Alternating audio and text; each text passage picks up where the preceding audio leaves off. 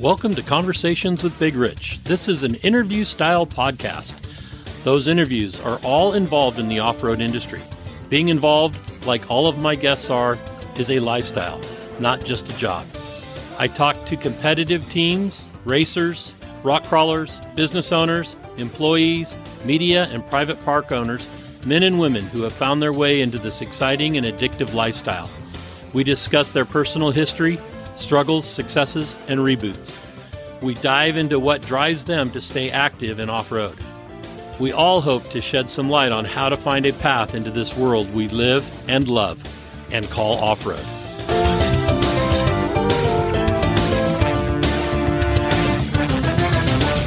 Whether you're crawling the Red Rocks of Moab or hauling your toys to the trail, Maxxis has the tires you can trust for performance and durability. Four wheels or two. Maxxis tires are the choice of champions because they know that whether for work or play, for fun or competition, Maxxis tires deliver. Choose Maxxis. Tread victoriously. Have you seen 4Low magazine yet? 4Low magazine is a high quality, well written, four wheel drive focused magazine for the enthusiast market. If you still love the idea of a printed magazine, something to save and read at any time, 4Low is the magazine for you. 4Low cannot be found in stores, but you can have it delivered to your home or place of business. Visit 4lowmagazine.com to order your subscription today.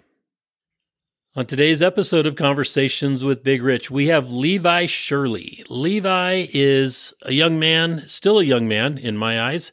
Um, got started in uh, rock racing with uh, XRA and MoRock. Never did any of the extreme rock crawling, at least with us, with We Rock, but uh, may have done something at Hannibal or something. But we'll get into all that. Now he races Ultra 4, is a family man with kids, um, a great wife, and resides, I think, still in uh, in Dodge City, Kansas. So, Levi, thank you so much for coming on board and and sharing your life and history with uh, with us. Yeah, a- absolutely. Thank you. So so happy that you uh, asked me to be here. Um, happy to tell a little bit of my story here, and uh, I'll try not to to forget about you know to talk about too much. And uh, yeah, Rich, I, thank you so much for having me on. Well, remember you can never talk too much because I do have this thing called the edit button and, uh, you know, if you start to wander on in conversations, don't worry about it because it's all interesting. So let's get started. And the first question I'm going to ask you, and I think I know the answer to this, but where were you born and raised? Yeah, so I was born in uh, Dodge City, Kansas, and uh, still live here, active resident here. Um, went to you know, uh, kindergarten, high school, you know, and even college, uh, right here in, in, in Dodge City, Kansas. So kind of a, uh, not fitting place for somebody that loves rock sports to live. But, uh, yeah, it, uh, it, it, it's a great, great community to be in. Great, great place to, uh, to, to live and raise a family. Yeah. I, I've been out to, to your old house and to your parents' place, and we really love it there, especially when the the wind is blowing in the right direction. Um, anybody that doesn't know, Dodge City is really um, they have meat packing houses there or processing, and lots of cattle yards. Yeah, we have. Um, there's some figure like that within about a 50 mile radius of uh, Dodge City, Kansas. We supply something like 75 or 80% of the beef to the world. Um, so to, to put that in perspective, um, just in Dodge City, Kansas, there are uh, two packing houses that kill um, about 6,000 head of cow uh, a day a piece. So just in Dodge City, Kansas, there's 12,000 head that get processed um, per day. Um, and then there's two more packing plants about uh, 40 to 50 miles to the to the uh, west of us that do the same numbers. So chances are, if uh, you've had a steak, it's it's from my area. Um, it's, it's, something we're pretty proud of, and uh, our whole industry and whole, all of our uh, majority of our lives revolve around something to do with cattle. right. What amazed me is how clean the community is. We travel quite a bit and we're in a lot of different towns and cities and driving through and we we see cities that just look like they're just windblown and the world has passed them by. At one time they may have been thriving, but you know, Dodge City is is still thriving. Yeah, absolutely, it is. Um, they, we we do a good job. You know, the community stays, you know, relatively clean. Of course, no matter where you're at, you're going to have riffraff and uh, a, a, lot of stuff, you know, behind closed doors. But uh, for the most part, it, it, it's it's an amazing place. Um, we have uh, a very large Hispanic culture here that not a lot of people realize. Um, that uh, my graduating class was about 75% uh, Hispanic, and as far as the community itself is anywhere from 75 to 80 percent uh, Hispanic as well, out, out of about 30,000 people that reside in Dodge City, Kansas. So um, definitely unique, and uh, man, I would not would not have it uh, any other way. That's awesome. So let's let's talk about those early years in school. What was uh, what was school like for you?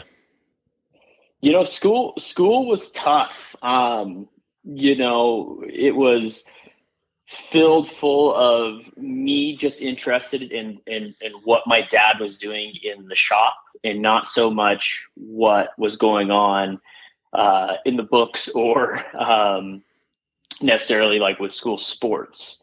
Um, so so school was was pretty tough for me. Um, to, to, to get through. Honestly, you know, I, I was I, would like to say I was I was a CB student. Um, I, I, was not a 4.0 GPA kind of guy. Um, it just kind of struck me as one of those things I, I, I had to get through um, in order to do what I needed to do or, or wanted to do, I should say.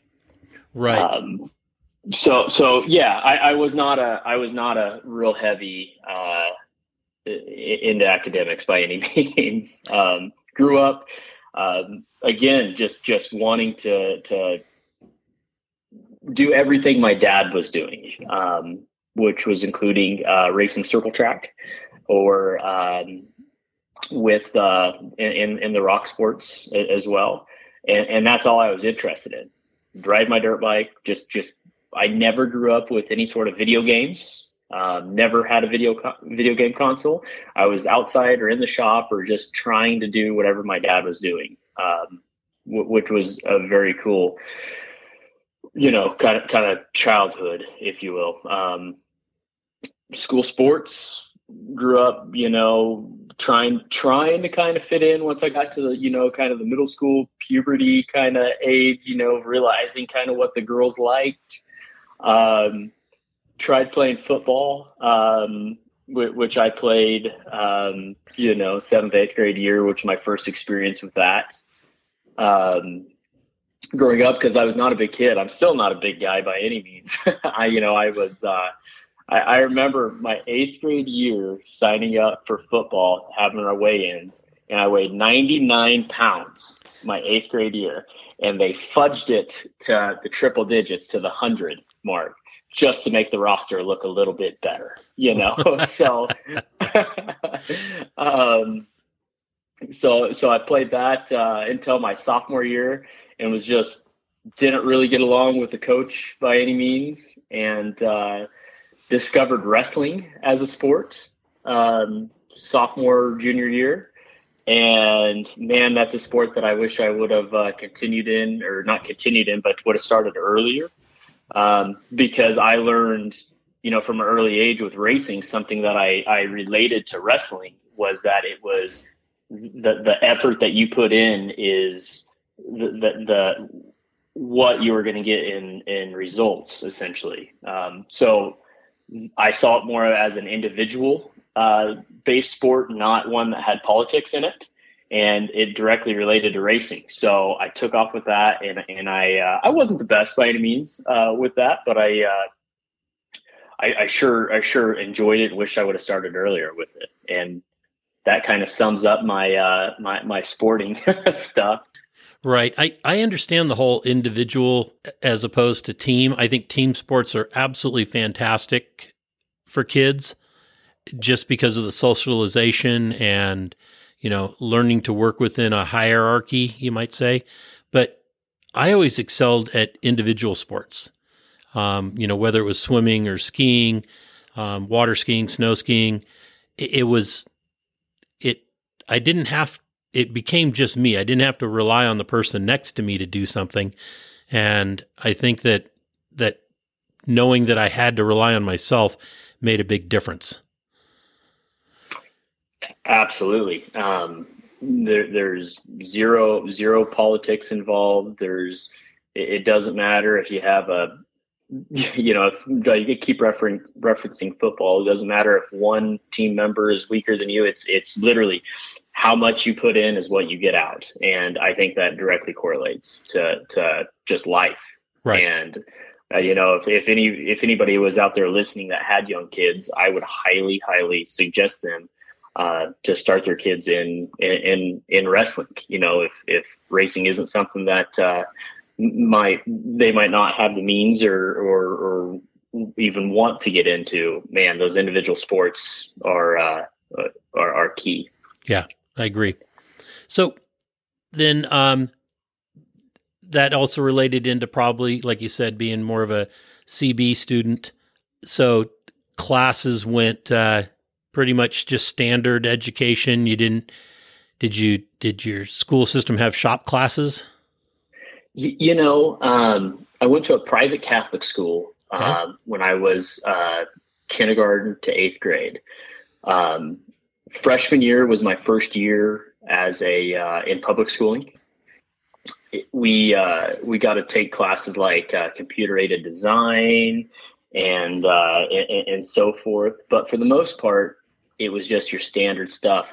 The the the high school really lacked a lot of big shop classes. I never got to take mechanics. Um, I took welding, which I loved. This first opportunity that I got, I took welding and I want to say I actually got like a B in welding. So it wasn't even one that was was I wasn't even an A student at welding. so yeah, um, I I loved uh, lifting weights. I uh, yeah, but I just I just really really really liked the uh, the the shop side of things, but Dodge City did not offer a lot of those. Okay, and your dad did some rodeo, like team roping or cutting horses or something like that. I think it was team roping, was it? Yeah. So so dad did uh, team roping gr- growing up. Did uh, you ever get into that? No, no, I, I, I never did. I just never really took a lot of. Uh, uh, uh I just I just didn't really like it too much, to be honest with you. Um, they didn't push me towards it my my grandpa also did a lot of team roping. And my dad still does team roping today but it wasn't something that i was ever really interested in to be honest with you rich. Just okay. I, I love motors um, for, for, for good reason i guess because i didn't have to wake up every morning and feed them yeah i know your mom's doing that. She's raising cattle. Yeah yeah which i'm still you know i'm, I'm pretty heavily involved in as well. Uh, okay but we call ourselves uh, recreational ranchers because it's not something that uh, we absolutely have to do to put food on the table by any means. Um, it's more of a, a hobby, um, but every year it gets a little bigger and bigger. so then, um, with with spending a lot of time with your dad, you spent a lot of time at the shop, and was it like after school, head right to the shop type thing? Yeah, literally. Um, school got out at three o'clock, 3.15, 3.30 at the shop, um, either doing homework down there um, or diving into helping with whatever my dad, you know, put me on, which, you know, come to realize that a lot of times they were just busy tasks. He might, he might have made it seem like, you know, this had to get done or whatever, but in all actuality, um, they were just busy tasks, which I, I, I can see now that I am a father myself. that uh, those busy tasks are important because they uh, build character. True, very true. And what was? How did your? How did you get? I guess it's how you got involved with off road was, of course, because of your dad. The how did that? What was he doing? What was the earliest thing he was doing? Besides, was it circle track? Yeah, he, he did a lot of stock car racing um, locally, and uh, yeah, just something he kind of goofed around with. He he didn't really take it um, too too awfully serious. I mean, we were we were there every weekend, you know, having fun with it. Um, I always asked, you know, and, and Dad, he he by any means was not a front runner when it comes to circle track stuff. He he didn't work that hard at it um, because, of course, he had a, a life. He had uh, to to take care of the business. He had to take care of the kids, and and he just it, it was kind of probably a blow off steam and uh, something for him to kind of relate to with his buddies and stuff. Um, so he he was not a front runner by any means at all. Okay. Um, we, we uh, you know, I always ask dad, like, dad, why don't you, why don't you spend more money or why don't you, you, why aren't you the front guy? He said, I don't, I don't want to get into that. He said, those guys have to work on their stuff all the time. and I was like, he's like, literally, I'm like, now hindsight, it's all I do is work on race cars. It seems like I'm like, man, circle track would seem like a walk in the park compared to the stuff that I'm doing now. Really? Yeah, that's true. you know, I can see that. So then your your dad must have been into to off road and that's what got you there. Um the when you were growing up, was it bicycles, motorcycles, ATVs? What was what was your of- first all of the above. My dad came home one day with a um, 1987, I want to say, maybe a six um, ATC 70 Oh nice. um, three wheeler. And I remember pushing that thing more than actually getting to ride it um, because it would break down down the road and I'd have to push it home and figure it out, um, which transferred into dirt bikes at a young age.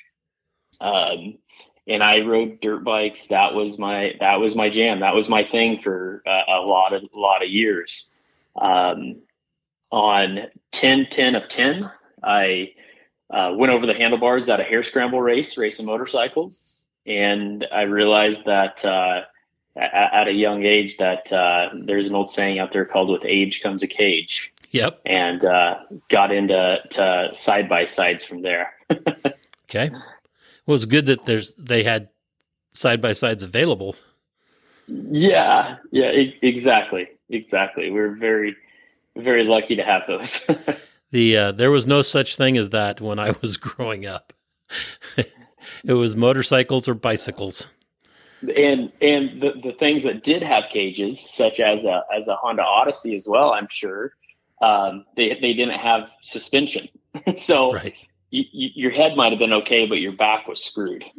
There, very true. Very true. so then, really kind of social there. Um, lots of friends, local friends, and everything. Yeah, lots of lo- local friends. Yeah, here. Um, I, I, all my friends still. Um, you know, I, I wasn't overly social in high school, as far as like connecting with class or anything like that. You know, classmates, but I kind of went from from town to town, and, and us kids that were all kind of into similar things, motorsports or whatever. Uh, we kind of all stuck together and from all different ages and grades and yeah still have a have a have a bunch of friends that still reside here and a lot of friends that moved away that are still really good friends that uh, just went to bigger parts of the world to, to do other stuff Cool. And what was the uh, after the ATC and motorcycles? Um, you said you got into side by sides, And was that uh, was that the beginning truly of the off road for you know four wheel odyssey that you that you are in? No, so bef- before the before the side by sides, um, I did um, XRA for for about two years, two two or three years. Okay. Um, which was Extreme Rock Racing Association, um, which was kind of was was my start per se. Um, you know, I I obviously took to my dad and what he was doing. He started he started co-driving for a guy by the name of Mike McClure, which we all know he races side by side today. He was doing XRA, and I think Dad was to the point to where he wanted the control and not so much to be in the in the right seat, which is understandable. Especially with Mike driving especially with Mike driving. I remember my dad. Hey, Mike, if you're listen, if you listen to this one, Mike, we love you. that that's right. Yeah, Mike. Hey, um, and by the way, thank you for bringing me diesel the other day when I ran out on the side of the road, Mike. really appreciate you. Uh, but uh, yeah, he he decided he wanted to have more control, and uh, so that was 2006, 2007. Dad. Um, bought his very first car, which was from Jimmy's 4x4, and it was the third car that they had ever made. And who knows what they're into now, probably in the couple hundred serial numbered cars that they've produced. Dad's was the third car. Um, and so dad got heavily into racing. He, he got the bug and got the bug, bug big time when he was traveling all over the country with it. And I was right there by his side um, going to every single race, if not begging to go to every single race, uh, missing school to do it, of course, and also some organized sports. And uh, they obviously saw my passion and that I was. They, they saw how how family oriented that that the racing the rock racing community was, um, and still is, and they decided to get me involved in it. And I remember in 2008, I would have been a sophomore in high school. Okay. Um, they bought me my very first uh, rock racing car, which at that time it was a rock crawler. Um, it was a single a, a, single seat Diablo chassis from um, Schaefer's. Yep, Mike Schaefer's. Yep, Mike, Mike Schaefer's. Um, that had been to a bunch of the We Rock stuff, and I so I'm sure you have personally seen and touched that, that car that I uh, that I started racing. Um, I remember distinctly remember my parents asking me about this car and like, hey, hey, what do you what do you think of this car? I'm like, ah, you know, I, I, I like it. Well, they want they want twelve thousand dollars for it, and uh, it was located in Washington. I want to say they found it on Pirate Four by Four.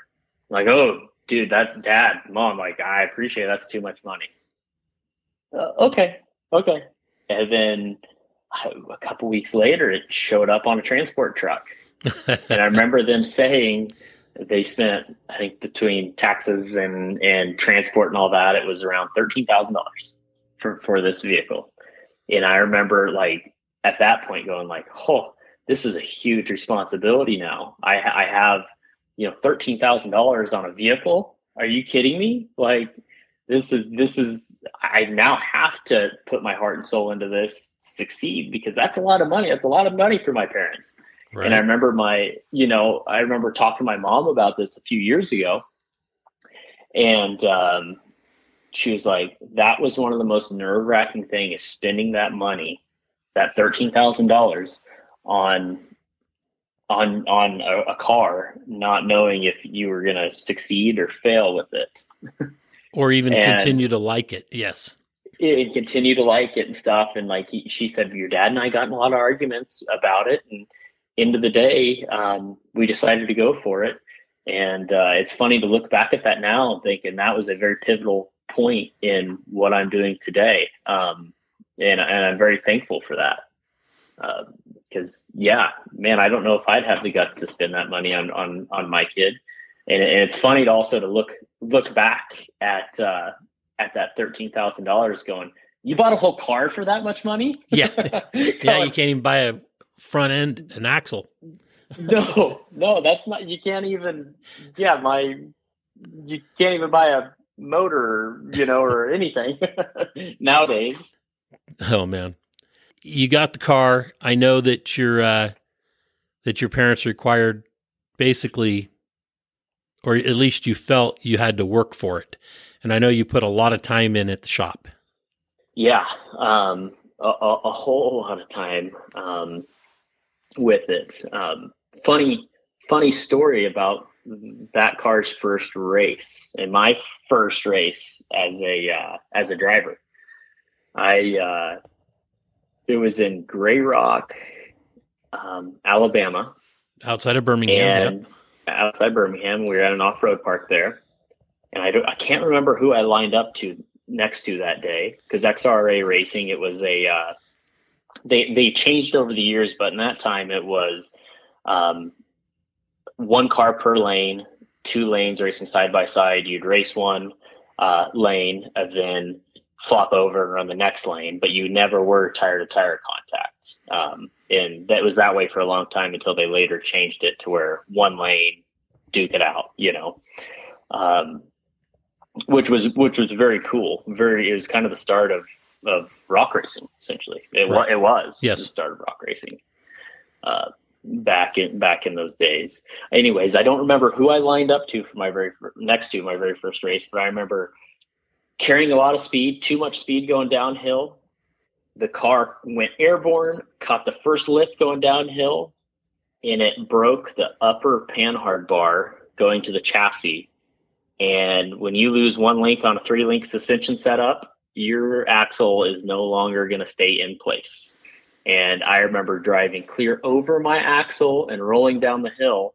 And my very first run, my very first race ever, and crawling out of the car about 50 feet from the start line, looking up, my axle was about 20 feet up ahead of me, and my car was about, was right there with me, of course, going Oh my gosh, that was my very first race ever. And I just destroyed the car. I'm not going to ever do this again. This is terrible. My parents are going to hate me and uh, for this. And uh, yeah, just having the worst feeling in the world. And it was embarrassing. It was embarrassing. It was embarrassing. I felt for my parents. I felt for, you know, everybody involved. Um, luckily at that point, I really didn't have sponsors. Um, and I remember going back to the trailer and and literally uh, man it gets me it gets, gets me emotional now talking about seeing my dad crying because because he know he he knows that I have the potential and um and that I just I just did that um it might have persuaded me to go a different direction but uh yeah so that was that was definitely uh, one of those core memories that stick with you forever but you learned um, something didn't you Oh, I absolutely did. I absolutely learned learned uh, to the to the brakes on the left and uh, not to let that right foot do everything. But no, all seriousness, we went back to the shop.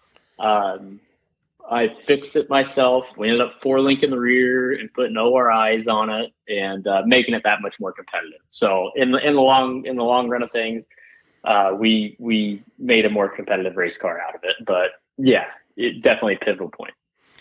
And then after that car, how long did you did you have that car for?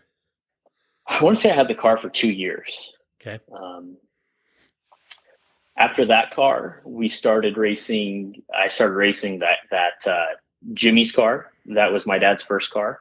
Okay. Um, and, and he got into a car called the Sni- uh, Sniper Fab Works. They were out of Oklahoma at that time, racing those. And um, yeah, so I was racing the uh, the the Cadillac that we called it for a year, and then from there we transferred into building a, another car with Sniper Fabworks. That was actually a car that we um, raffled off for charity at that time. Um, I, I, had a, a, a, company approach me about they obviously saw I was young and enthusiastic, and they said, "Hey, we'll we'll buy this car, we'll pay for this car." um, for you if you let us own it. And then at the end of the year, you're going to sell raffle tickets for this car all year long. And, and at the at the end of the year, it's going to go to somebody. It somebody else is going to win this car, but all the proceeds are going to Leukemia Lymphoma Society. And uh, so I raced that car for a year, raffled it off at the end of the year, and raised a bunch of money for the Leukemia Lymphoma Society. And um, yeah, that was kind of my first dual shock, real kind of almost King of the Hammers, uh, dirt riot car, if you will, that, that I had ever officially built. Right, and that was a two seater, correct? And that was a that was a two seater car with a uh, Liberty front clip on it.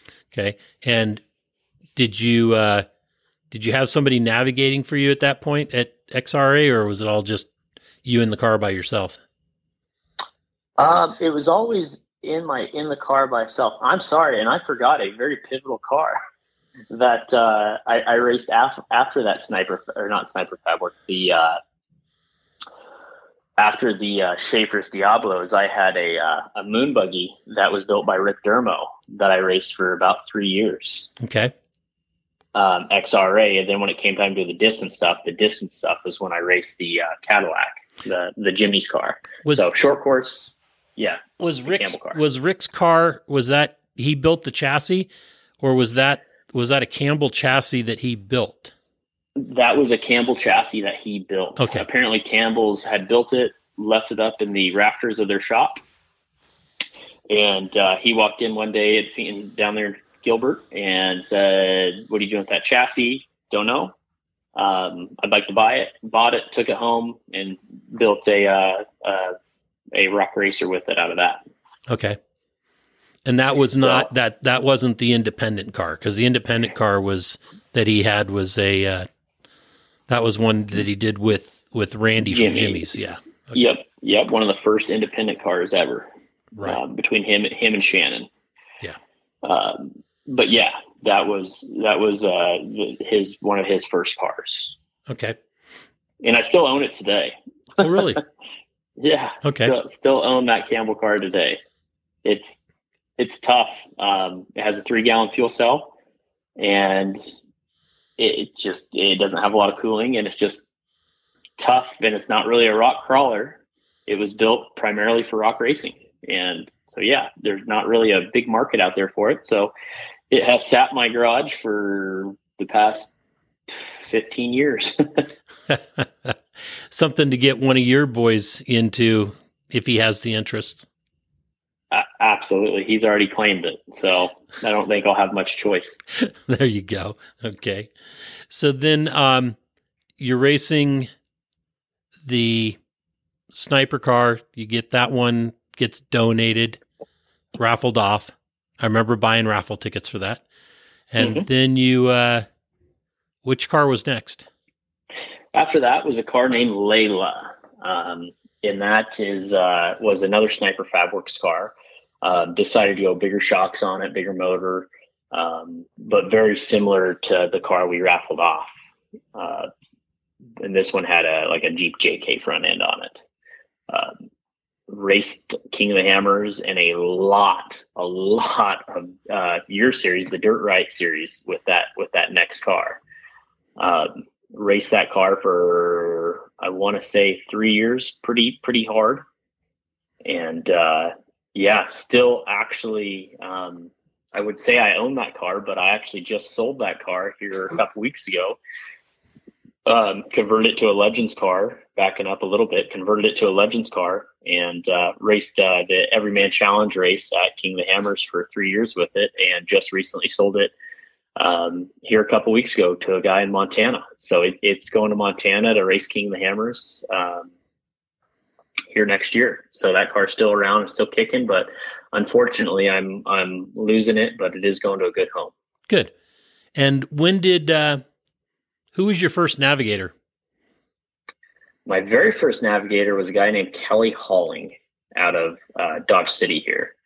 Um, he he was going to all the XRA races. He was actually spotting for my dad and I um, at the XRA races. You know, before we even had two seat cars.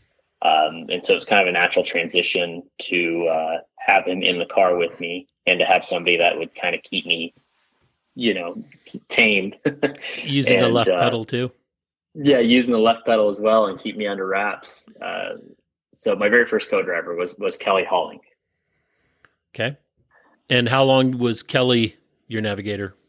Uh, he was my navigator. He, did the XRA stuff for um, shoot, three, four years, and then the the navigator role for about another two. Okay. Um, and then after that, um, a guy by the name of uh, Terry Madden, which I'm sure everybody knows, uh, co-drove with me for a few years after that. Um, and then after that, after that sniper fab car, we decided in 2013 to go back to a single seater. And I was back by myself in the car again. Right. And that the single seater was the was the IFS and uh, correct the Campbell car, correct? Correct. Okay. Correct. That that was the Campbell car. Um, Loretta, Loretta, is her name. I, I, have to name all my cars. They all start with an L. Uh, so if you hear me referencing uh, my cars by name, I'm, I'm sorry, just the way my mind works. That's okay. um, Why L's? I, I, my name starts with an L. I, okay. I don't know. It just the, the very first car uh, that that I win car we named it Lently off of our slogan for that whole program called Relentlessly Driven. So in Relentless, we came up with Lently, and we were, matter of fact, um, Terry and I were sitting at the shop loading to go to a, one of your races, and uh, we're like, we just had finished the car, and we're like, we we, we gotta, we we absolutely we have to name this? Well, might as well start with the L. So we opened up um, a baby naming book. it went in, and counted down 81 names. And on the 81st name, 81 being my number, uh, was Layla, and that stuck with that. And so from there, it's just always been L names. I don't, I don't know why. Interesting. That's cool. Little history there. So, yeah. So the car that that got raffled off that ended up didn't Terry end up buying that? So base, basically what had happened to it is there was somebody online that bought a raffle ticket for five dollars. One five dollar ticket. called him called him up, um, said, Hey, you know, you, you, you won the car. Congrats. Um, and actually it wasn't even a call, it was an email saying, Hey, you won the car, congrats. And um, he replied with, you know, awesome, this is amazing, um, but I don't know what I'm gonna do with it because I'm currently actively uh, deployed. So from there, there was a cash option to to buy it buy it from him.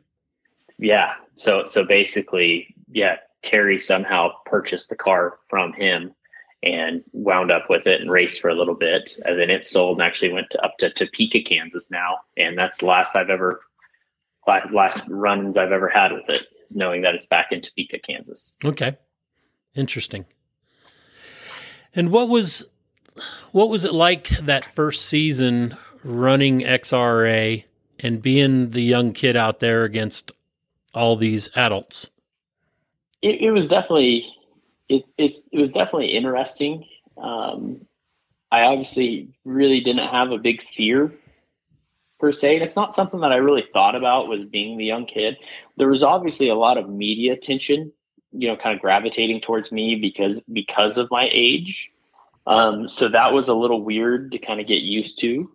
It was the media side of things, but literally everybody there, I, I looked at them like they were my idols.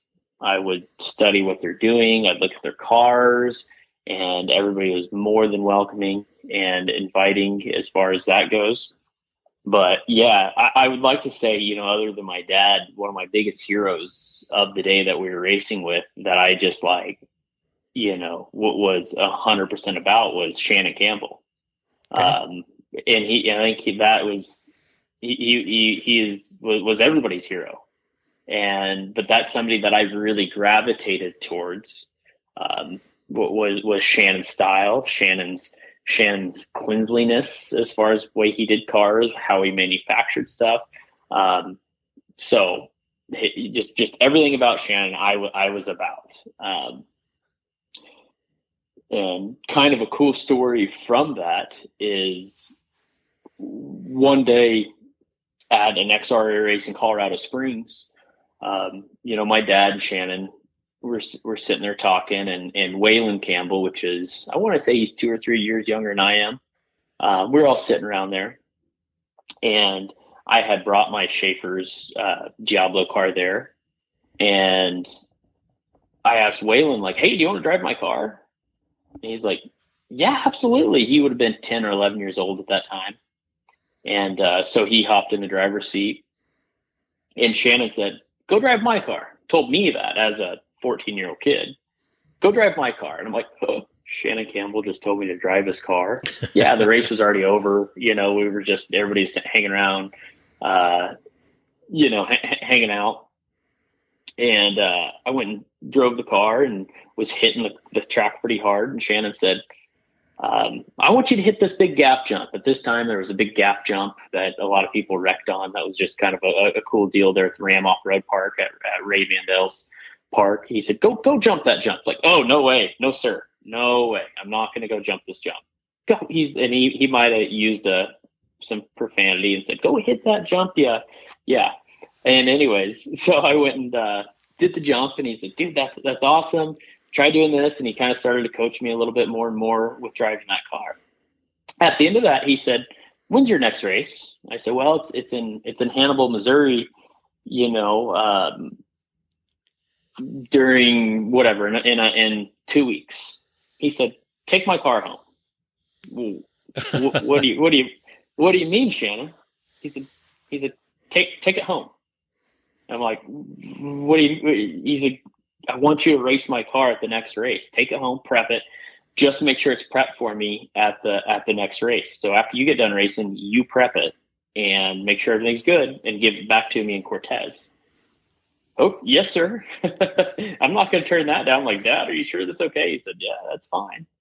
And so I actually, um, actually uh, took that car, raced it, and had my very first win ever, which was a big deal. Yeah. Um, as a 14, 15 year old kid there in uh, Hannibal, Missouri, winning my very first XRA race um, which obviously gained a lot of attention, a lot of momentum for for my racing career from there.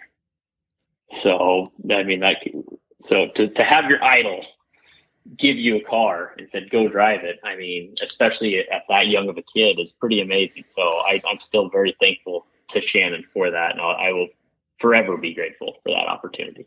That's that's pretty cool. You know, that's there's that doesn't happen very often, especially the take it home, go race it, and then bring it back. Yeah. Oh, and you if you can imagine, I was I was nervous. I was beyond nervous as as a kid. Like, oh, like this car is perfect, and uh, don't don't screw it up. And I want to say it was the car that he won King of the Hammers with um, for the very first time. It was that solid axle moon buggy um, that I remember the big story about him starting at the back of the pack and worked his way through the entire field and ended up winning the race, um, like in 2007 or eight. Right. So, yeah, that very iconic car. So didn't want to screw that one up, and luckily did not. That's a pretty good story. That's awesome. I, I remember you coming out to to Dirt Riot. You know, our format is very similar to what they is run now at Ultra 4, but you know, it's that that multiple lap type thing. And was that we did that for a certain reason and it was to hopefully train train drivers to learn terrain and how to get faster going over the same terrain. Did did that did you think that helped you at all?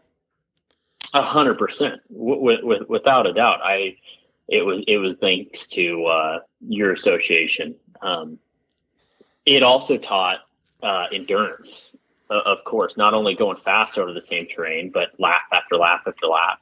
Um, it was, hey, you got to keep the car alive for those three hours.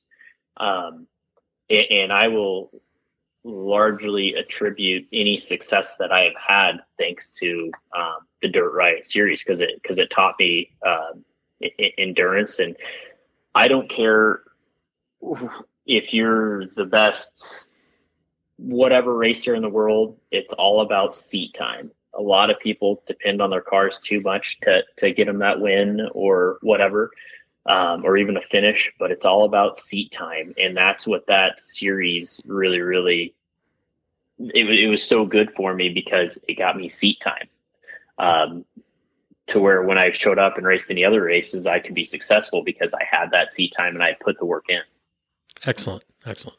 Glad we were able to provide that. That's what we wanted to do, was to to create a training ground for people to be successful at races like KOH, you know, where where you had one shot at it, and you know, at that time, you know, the races were 100 and some odd miles to 200 miles. You know, now they've gotten to be a lot longer than that. But the uh, of course, cars have gotten faster and better, and all you get, you drivers have gotten better. But uh, it was to to give everybody a chance when they went out there to go farther than two miles. Mm-hmm.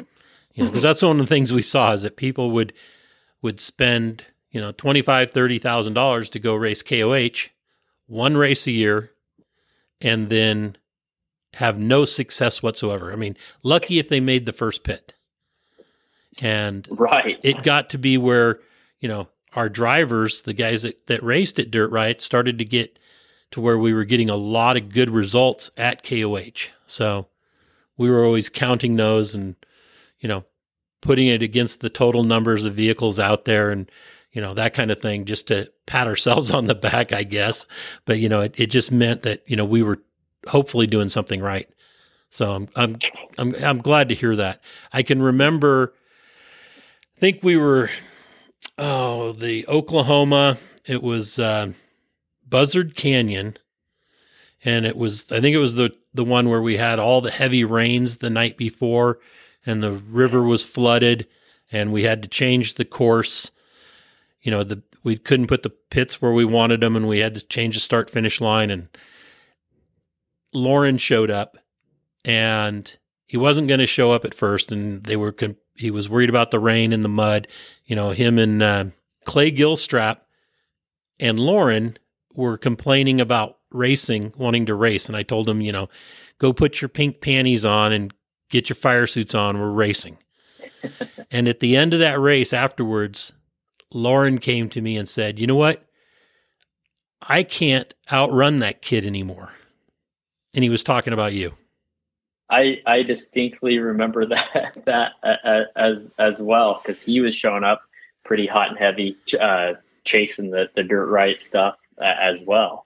Yep. Um, and, and I remember passing Loren at the, at some of those races and uh, yeah, I mean, he's obviously somebody that I I still he's one of my peers, and I still look up to him uh, today and what he does. So to have that comment from that guy, pretty cool. Yeah, and you know, you, you were racing back then against guys that were pretty damn competitive, even if they hadn't won a KOH yet. You know, guys like Derek West and Clay Gilstrap. You know, there was there was guys out there that were really really fast. Hell, your dad your dad was fast on at least at our courses. Yeah, he he was always fast at those. He he is one of the guys that would get everything and then some out of those courses. Yep. He he he still is today. Um, he just got tired of working on them on the cars. that and he wanted to retire and fly more. Yeah, yeah. Airplanes are a lot less work. I think. I'm not not really sure. Yeah, but when they break, you know, it's easier just to pull off the side of the road. yeah, yeah, and I'd be lying if we didn't have some close encounters with that because his uh, his flying has gotten a little bit more involved of going from airport to airport to landing on sandbars and camping and um, landing planes that there's never even been vehicles on, you know, kind, kind of scenarios. So um, he's kind of figured out a way to combine off-roading and uh, camping and, and o- overlanding. I call it overlanding for uh, airplanes. Yeah, that stole so, stuff, that short takeoff STOL. and landing. Yep. Mm-hmm. So then, what would you consider was your favorite race course outside of KOH? What was the favorite place for you to go race that you enjoyed the most? Whether it was mm-hmm. because of the track or the people or whatever. You know, I would probably say my very, very favorite race uh, and race track would be Glen Helen. Um, I, I loved racing Glen Helen. um, you know, as far as outside of King of the Hammers, because it took my motorcycle riding skill set and applied it to, um, you know, the the racing the cars, knowing how to enter the corners, how to keep stuff alive. Um, and so I, I, definitely have to say Glen Helen back in the day was one of my favorite racetracks. And oh my gosh, was it hard on stuff. Yeah, um, I was going to say there's, I have never heard a racer say that they enjoyed or loved Glen Helen for that simple fact. I, I remember my dad and I showing up to Glen Helen um, after driving all day, all night you know, because it was about a 20 hour trip for us, um, and saying, this track was made for you. It's saying like, and it kind of gave me that little bit of confidence to say like, cause he, he saw my driving style and he saw obviously where I succeeded. And we went out there and, um, I, I want to say very first time we were it was one of the deals we were doing really good until we weren't. And but from then on, it was just every year we'd go back to Glen Helen. It would just be like I'd get a little bit better, get a little bit better, and uh, yeah, it, that was probably my favorite track um, outside of King of the Hammers. After that, my favorite track would probably be um, probably the the Copper Mines, Altus, right, Oklahoma. Um, it was such a cool track, and it, it's really kind of where I cut my teeth, I'd say, more than anything, learning how to do endurance racing because we had a bunch of races there. And uh, it, it, was close to us, and it was just a really, really cool racetrack. Uh, I, I, was very grateful for Raymond Moody and uh, his wife and the uh, that whole facility. Right. There was nothing like the parties um, after after the races at the Red Dog Saloon. That's right. That's right. I may or may not have one time put a pit bike on top of the bar and did a burnout after a party, but that that's all right. Yep. I couldn't believe that we could get nine miles of racetrack out there. Yeah, because there was that, a big lake area out there that you just you couldn't really go around, or you know, it took up a lot of the property. Those two lakes, and you know, then the compound area down in the middle, but we created that horseshoe shape that we were able to get nine miles of racetrack out of with variations. It was incredible. It was a lot of, I mean, I remember, I mean, they had hills, they had little kind of rock ravines, uh, big long straights next to fence lines. Um, but that tell you what, that's one place you never wanted to get a quarter inch of rain because then it turned into an absolute nightmare. yes. Oh yeah, the rain the rain race we had there with uh, I think it was the first time that Bill Baird came out. But a bunch of guys ended up with, you know, weren't able to finish the race because of the mud in their eyes. Uh, it was it was pretty gnarly. Mm-hmm. Mm-hmm. So let's talk about your family life. And, uh, you know, you're married, you get two kids. Talk about, uh, talk about your wife. Yeah. So, um, my lovely wife, uh, Miranda and I have been together for, oh, let's see, this 2022. We've been together uh, 11 years, married for six. Don't kick my butt if I get that wrong, Miranda. um, I think six or seven. I don't know. Um, we have uh, two beautiful little boys.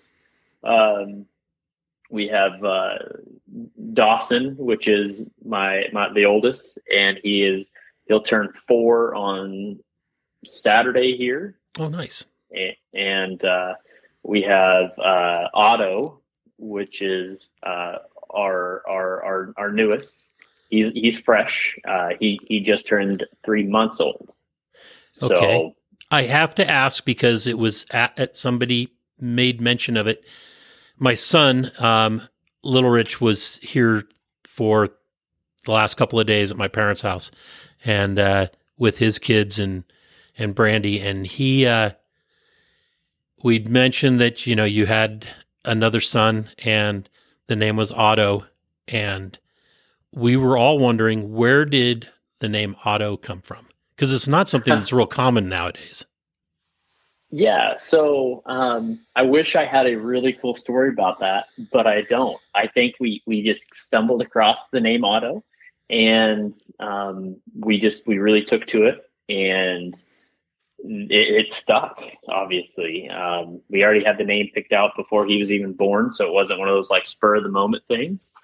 But yeah, it's not an old family name. It's it's not a real common name like you were saying, but we we, we just we we like the way Otto uh, Shirley sounded and e- easy to spell and yeah, just uh, a really really cool name. And uh, you know, I tell people that it, it wasn't a family name, but it is now. Right, that's good. When I was growing up, my parents' insurance agent, and who was my first insurance agent for car insurance, was a State Farm guy, and his name was Otto Graf. And oh, that's uh, cool. Yeah, it was. I I'll never forget that autograph. It was, you know.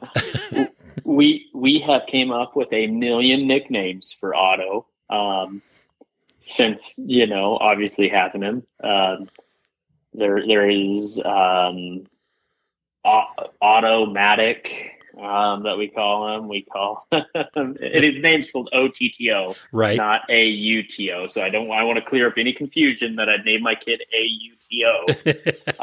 um, and and we, we we call him just a million different nicknames. It's it's kind of it's kind of fun. Cool. Um, and you into a new house. Um, I know that you had the house on the corner. Um, is it you in the same property or you farther away now? Yeah, kind of. We uh, we went into town whenever we were pregnant. Uh, my wife was pregnant with uh, Otto.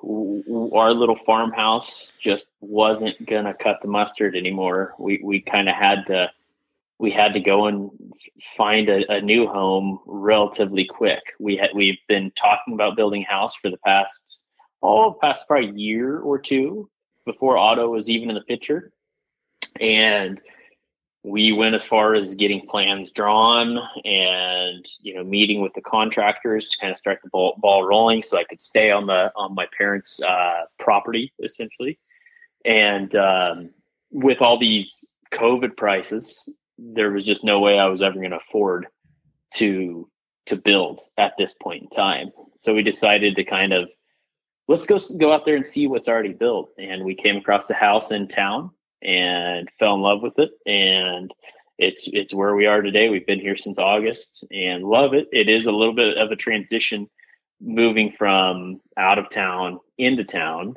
you know, neighbors and all that stuff. But luckily, we we love our neighbors. We love where we're at. Um, we love the fact that our kids are going to have neighbor kids to to run around the block with versus being a farm kid where you kind of got to create your own fun and there's nothing wrong with that and it's how I grew up um, you know, p- playing basketball on a gravel driveway by yourself. That was my childhood. Right. uh, versus, uh, you know, actually having neighbor kids to ride around with. So we, I wanted to give that to my kids. And so we ultimately decided that it was the better choice to hold on building and uh, find something in town. Man, it's been, it's been awesome. And did, did you guys go to school together? No, uh, we, we, we never did. Uh, okay she went to Cimarron High School, and I went to Dodge City High School.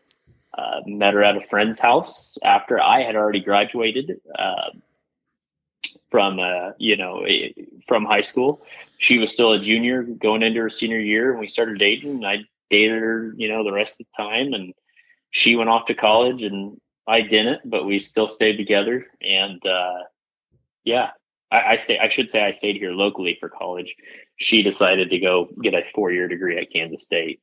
So okay. I uh, I tell people I got the uh, I got the four year experience without ever having to pay for the four year experience. There you go. Did you make a lot of trips to to K then? Yeah, yeah, absolutely. My truck pretty much knew the way. Friday night after after school or work, um, from the trailer shop, it, it, was headed east up to Manhattan, Kansas. And uh, yeah, I I racked up a lot of miles doing that. I have to say your uh, your wedding was uh, was beautiful, and your your party, the reception afterwards, um, was one to remember. There in the hangar and uh-huh. shop area, and we kind of snuck in. Miranda knew we were coming; nobody else did. Um, your dad actually saw a photo that I'd posted on the way up, and he's like, because we came from Texas, and he was like, I think they're coming. And so we showed up and the look on your face was priceless. But what a what a what a great time with all the the racers that were there and uh you know, we had our own little section um of the the hangar there hanging out with the which each with all the racers. And uh I remember your dad kept wandering over and your mom would like drag him back over, you know, with everybody else. And uh, finally, whenever all the rest of the family left and everything, you came over and said, "Oh my God, now I get to have get to spend some time with my friends." It was awesome. yeah, I was so happy you guys showed up, and along with other all my other racing family at that point, because I mean, it's safe to say I've spent more time with you know you guys or my other racing, you know, the the actual other racers um, than I than I have at home, really. Um, with with all my other friends and family at home, so you guys definitely are, are a, a, critical part of my my friend group and family, and I, I really really appreciated you being there. Um, and to to to give people an idea of like how important racing is to to my family and I is my race car was actually in the middle or off to the side, but it was in the building for the reception. Um, so, which was which was pretty special to me uh, to actually have have your race car, and it was very special for that my my wife actually allowed it. Um, but but she she she knows the drill. She she knows that that's that's a, a passion for you is having is having that race life. So. Mm-hmm. A- absolutely, and we always talk whenever we buy a car. Um, it is a it is a car that is essentially, as I have stated on this podcast uh, already, with keeping that old Campbell Moon buggy and actually just selling um, Layla the the Legends car. Uh, is pretty much whenever I buy a car, it's for life and it's a lifetime commitment or build, you know. Kind and, of, kind uh, of so, like being married kind kind of like being being being married is you uh yeah the, the, those cars become family pretty pretty pretty quick. Especially when you name them especially when you name them uh-huh. It's, it's kind of like uh you know naming a cow before it goes to the uh, slaughterhouse unfortunately you know what you're about to do to them every race. Yeah i'd have I, I don't know if i could name cows if i had had cattle because you know, you know that it's going to end up on your plate someday. You know, go, wow, you know, Joey was sure tasty, you know, or whatever. Mm-hmm, mm-hmm. We do have our special cows that are named, uh, and yes, they they haven't they have wound up on our plate before. So we just try not to think about that. Yeah, try not to think about it. so what's uh, what's coming up in the future? Yeah, so just just more racing. Um, you know, obviously my my my family is of utmost importance to to my everyday life.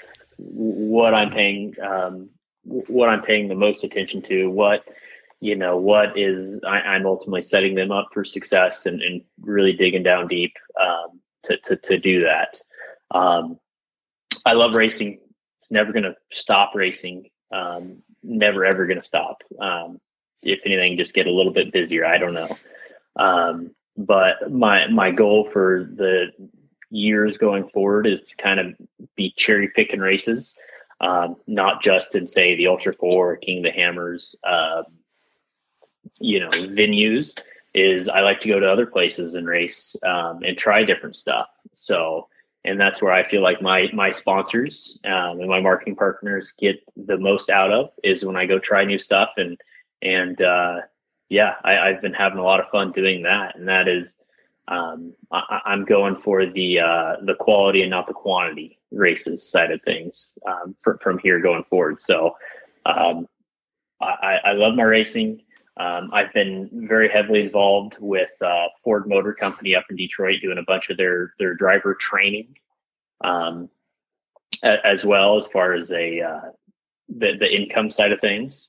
And uh, so I, I, go to Detroit a lot. I go up to Southern California a lot, um, training training their engineers and signing off on their engineers to uh, be able to drive Ford Motor Company's property. And uh, yeah, that that's been a new kind of uh, a new chapter in my life is doing more of that stuff. Um, cool. Ultimately, that, at the end of the day, that's what put that's what puts food on the table. And do you find that uh, where the racing is such a large part of what you're doing day to day is is the marketing partnership um, side of that time consuming?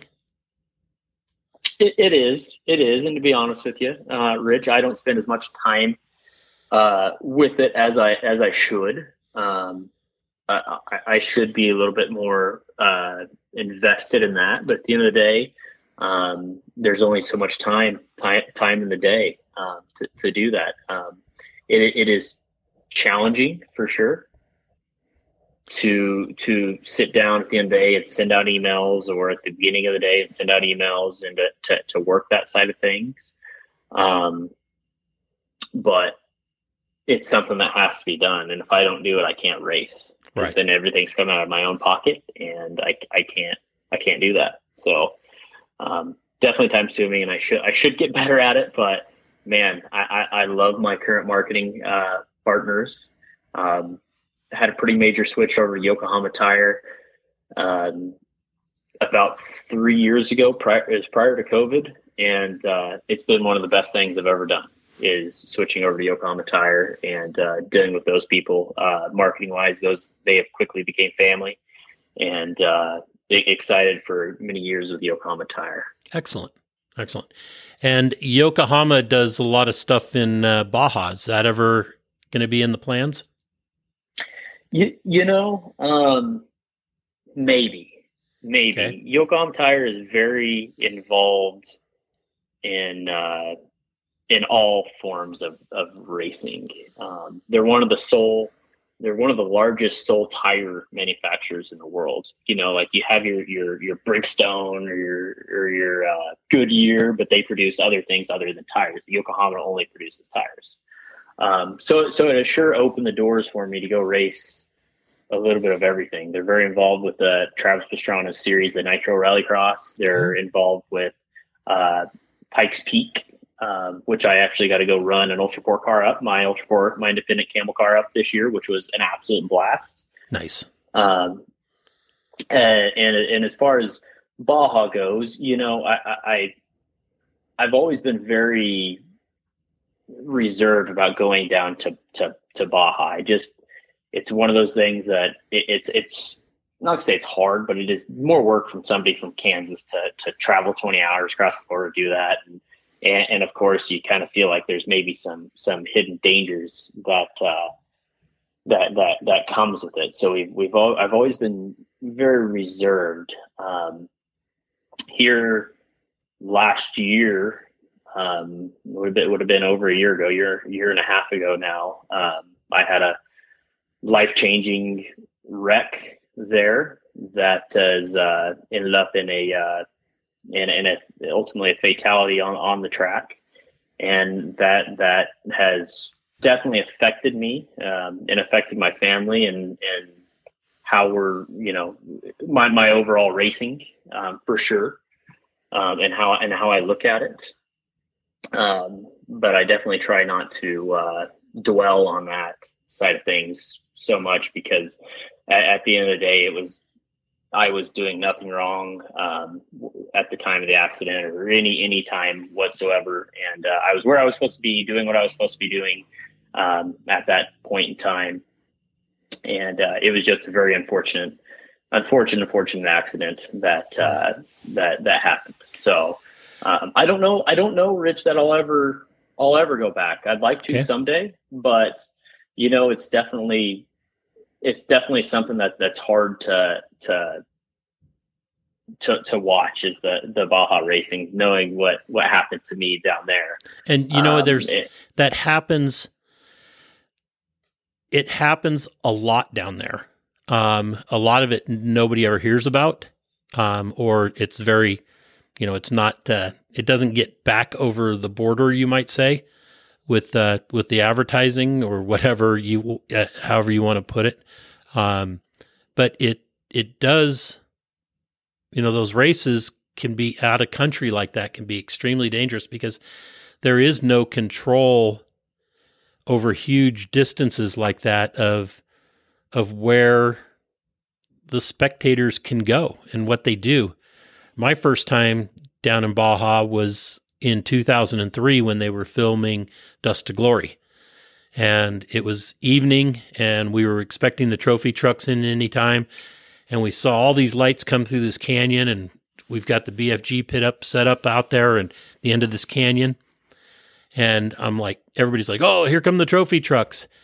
And all of a sudden this pickup truck comes by with a bunch of lights on it and like 10 people standing in the bed of the truck not 2 minutes later 3 minutes later the first trophy truck comes through and I'm thinking, I sure hope those guys got off that course. You know, because mm-hmm. there's there's nothing you can do about it. Mm-hmm. You know, it's, and, it's and, and, and that's a very similar situation. What happened in in, in with my accident? Um, it was literally nothing nothing I could do. Um, they were they, they were there. So yep. um, it it is very very unfortunate, and I, I think there needs to be maybe more education with with that type of racing down there. Um, it, it, Mexico's an amazing place, but um, I just I just don't know if there's a future for me down there. And I, I like to stick with races that, um, especially here in the states. Um, you know, I, I, raced in Europe for for three years, which was a very pivotal point of my uh, racing career a, as well. So I under I understand the uh, the the racing out of country, but I, learned a lot by racing out of country and, and especially with marketing as well. Um, with uh, how hard it is to market out of country because most of the time there's different divisions within companies that they don't they don't cross the the the the, the lines of of say the US market is different than the UK market, which is different than the Spain market. So I like to uh, I like to stick here to racing kind of more or less in the States because it is a lot easier to market with because the, that's end of the day, my companies that sponsor me, that's what they're interested in is, right. is the U.S. market because uh, okay. uh, that's where they sell. So I, have learned a lot with, uh, with, marketing and doing the overseas racing. Um, but yeah, so with going forward, I'm not against racing overseas. I love it. I've I've met a ton of good people that are family now, and I wouldn't change that for the world. Um, I just, man, I, I have some some different goals nowadays, especially with having a, a wife and and, and kiddos um, that involve racing here in the U.S. and trying to do everything as tech with taking as as as much as a calculated risk as possible. Right. You know, because the end of the day, I still got to come home to them. Correct. Now your car, your new car, is a UK built car, correct?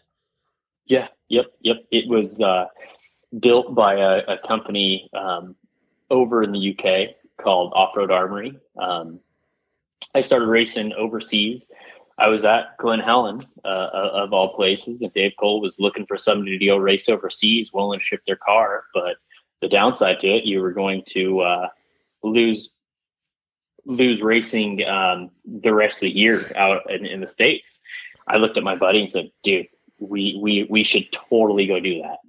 You know, let, let, us try to be different. Let, let, us expand. Let's try to be different." And uh, ultimately, ended up shipping my car over. Um, Rob Butler um, from Off Road Armory ended up taking me under his wing, and I'll forever be grateful for that. Um, and we ended up racing uh, two races over there, and I shipped the car back home. We ended up building the car um, in 2014 to race the entire European uh, Ultra 4 Europe Championship, and I ended up winning three out of the four races over there, um, winning the championship, of course, with that, and uh, ended up the next year racing it over again and selling the car, and uh, yeah. Anyways, established a really good relationship with Rob Butler at Offroad Armory, and we ended up starting on this car in 2020 and have been building ever since. And it just landed in July of this year here here in the U.S. So it, excited to uh, be campaigning that car for the years to come. And it's a an IFS car. Yeah, yep. It's a it's, it's very similar to to say Loretta um, as far as a and by by similar I mean as far as um, its layout. It is a rear engine um, car, um, independent front, solid axle rear. You know, two shocks per corner. You know, the standard Ultra Four kind of setup at this point. And uh, yeah, it's just Rob is very very good at um, his his designing, and he's very very good at listening as well. If there's something I would have done, wanted done on the car, it was it got done. Um, and so he cumulatively built this car, and it's gonna be a bad MF nice. whenever we get everything kind of the new car blues sorted out of it. It's been waiting a long time with it, but building a car during COVID was not ideal by any means. Yeah, not just because you couldn't travel back to help, um, but also getting just securing parts. Yeah, that was the biggest one was securing parts. Lead times. I mean, it was it was it was terrible. So and the traveling, we were we were locked down pretty much the entire time, not able to travel. So we did everything via FaceTime. Right, um, that's tough it, it, was tough, but uh, we're uh, we'll be we'll be uh, seeing the rewards uh, of that and all that work over the past couple years. Ho- hopefully this year. Great. Well, it. you'll be ready for that. That car will be ready for KOH then. Oh yeah, yeah. I've been I've been uh, working on it night and day. Um, we we had our first test session out in Johnson Valley. Found a lot of stuff that we needed to change or fix on it. Um, and so brought it back to the car, brought the car back here to the shop and uh, tore it down and starting to make some changes to it here and there um, to ultimately be, uh, you know, make the car more reliable and, and faster. So you, you, I always say a car is not a good car until the second or third season, you know, because it just takes every car. I don't care what car you buy. You can go buy a Campbell car. You can go buy a Mason trophy truck. They're all going to have issues and bugs, you know, that you got to work through. Right. Yeah. I mean, it's it's rare that you know something happens like with Raul this year with a, a brand new car delivered on the lake bed and be able to go out and win in it. I mean, that's just that was amazing. That that that, that is amazing, and that is that is something that Raul I mean, that was that was that was literally like playing the lottery that day, and he, and he won. Yes. so then, um, what was your best finish at KOH? My very best finish at King of the Hammers would be a third place finish. Um, it was in 20, hmm, 2016, 17. Okay. I, I, don't really, they all run together. I've raced it uh, this year will be my 12th year racing King of the Hammers. So, um, we we've always, I mean, we've had some very good finishes within the top 10, but never have had that perfect day per se. Right. Uh, at, at, King of the Hammers, it is definitely a, a hard race to uh, to to win, and that's why very few people have won it. very true. Very true. So then, um, you're going to continue racing in the states, try different things. Um, that rallycross stuff sounds pretty cool. Yeah, yeah. So I, uh, you know, my goal is to diversify and do as much as I can, and, and maybe try different uh, areas of motorsports to to see where see where I land and and hopefully ultimately develop uh, you know keep on developing my skill set because I'm a firm believer in everything transfers over. You, you, gain a little bit of uh, seat time in something, it, it, you will store that and uh, be able to use it at some point in time. So yeah, that that Nitro Rallycross looks amazing, and I hope I can get my shot at it uh, in the coming years. Cool. You know, Pikes Peak this year was a big one for me. Yeah, I was um, going to bring that up. You had you had quite the run. Yeah, yeah, um, had had quite quite the run. In fact, I uh, I, I, made history. Um, I don't know if it was necessarily in a in a good way or not, but I, I viewed if you're in the way. history books, it's always a good way. Hopefully, okay. yeah, exactly. Um, yeah, race mile.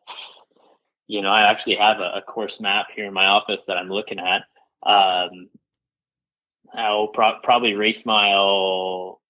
Eh, it'd be about race mile nine, I think, if if that. Um, I uh, slid off the course, rolled the car, and uh, righted the car back on its wheels and tires, and and finished the finished the race. Um, yeah, no recovery, just peeled out. Just peeled out and went. Rolled the car, and uh, kept, kept on going. I was the first car ever in the history of Pikes Peak to uh, to to roll a car and finish the race. So, which is a testament to uh, um, you know ultra ultra four drivers and off road drivers in general. Um, that that being a big deal to on road guys.